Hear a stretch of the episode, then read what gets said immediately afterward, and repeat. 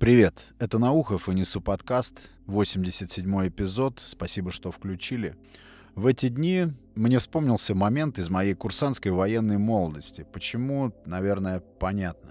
Мы тогда очень много ходили пешком на полигон и обратно. Маршрут мог быть и 40, и 60, и 80 километров. Много ходили пешком. Этот момент, о котором хочу рассказать, он как раз произошел во время вот такого пешего длительного перехода.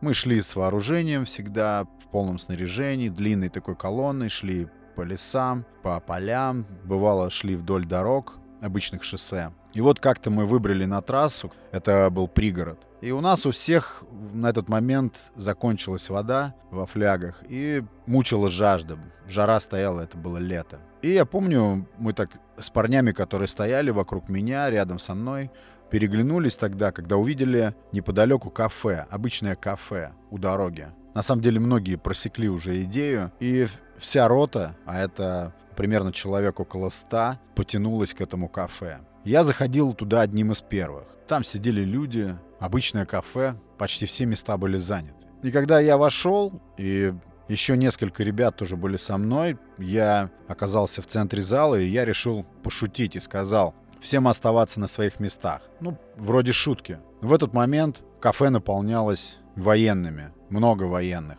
Мне все казалось тогда просто шуткой. Ну, подумаешь, там автомат у меня на груди. Ну и что? Я, я же шучу. Я же вежлив. Я улыбчив. Шутка просто. Вообще очень легко быть вежливым человеком, выглядеть вежливо, когда у тебя на груди автомат. Или даже скорее внушать вежливость. Люди там в кафе отдыхали, ели, выпивали, и вдруг я заметил, что все замерли после моей шутки. Девушка за стойкой, конечно, там тоже была ошеломлена, потому что курсанты не спрашивая ее, проходили туда, где кран с водой, наполняли фляги. Потом нам еще вздумалось сфотографироваться там на фоне бара. Мы там затоптали весь пол пылью, грязью, потому что мы, считай, только что выползли откуда-то из болот, из лесов, и вот нам попалось это кафе. Появился хозяин этого кафе, он так в сторонке встал покорно и ждал, пока мы сделаем все, что нам там нужно. Может быть, в какой-то другой ситуации он бы попытался что-нибудь сказать, как-нибудь воспротивиться тому, что происходит. Но тут это было неуместно вообще. Я вот стоял, и напротив меня как раз сидела какая-то парочка. Может быть, я не знаю, может быть, у них свидание было.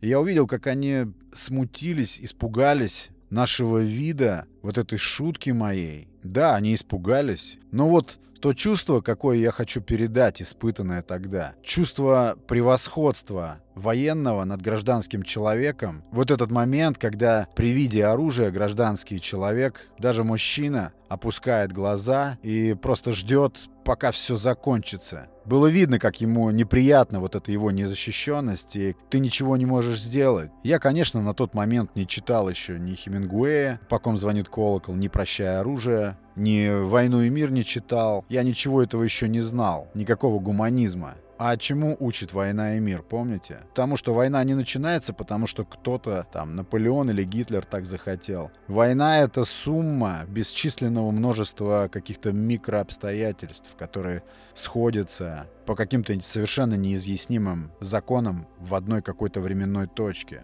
У меня тогда в голове все было просто. Вот он я, вот мое оружие, и оно же мое преимущество. И да, я ощущал, что мы призваны защищать гражданских людей, но вместе с этим я буду пользоваться своей привилегией вот этого превосходства военного над гражданским. Таким был образ мысли, и не только у меня. Все так мыслили, кто был тогда со мной. Потому что все это воспитано было в нас вековым армейским укладом, которому невозможно сопротивляться в юности. Именно поэтому выбран такой возраст срочной службы, когда у юноши еще не сформирована система ценностей, когда психика еще не прочна, она еще как пластилин. Отсюда и возникает эта военная наглость, эта распущенность. В этом суть всего военного мышления. Закон и сила приказа защищают меня и компенсируют вместе с этим все то, что вам кажется несправедливым. Естественно, все в кавычках. И я помню, с каким упоением я выходил из этого кафе, как нравился мне этот эффект, который мы произвели, вся эта тупая бравада. Такая глупость и незрелость. Почему-то после дурацких открыток 23 февраля и таких событий 24 числа мне пришла на ум именно эта сцена из моей юности. Спасибо за внимание. Это был Наухов и Несу подкаст. Пока.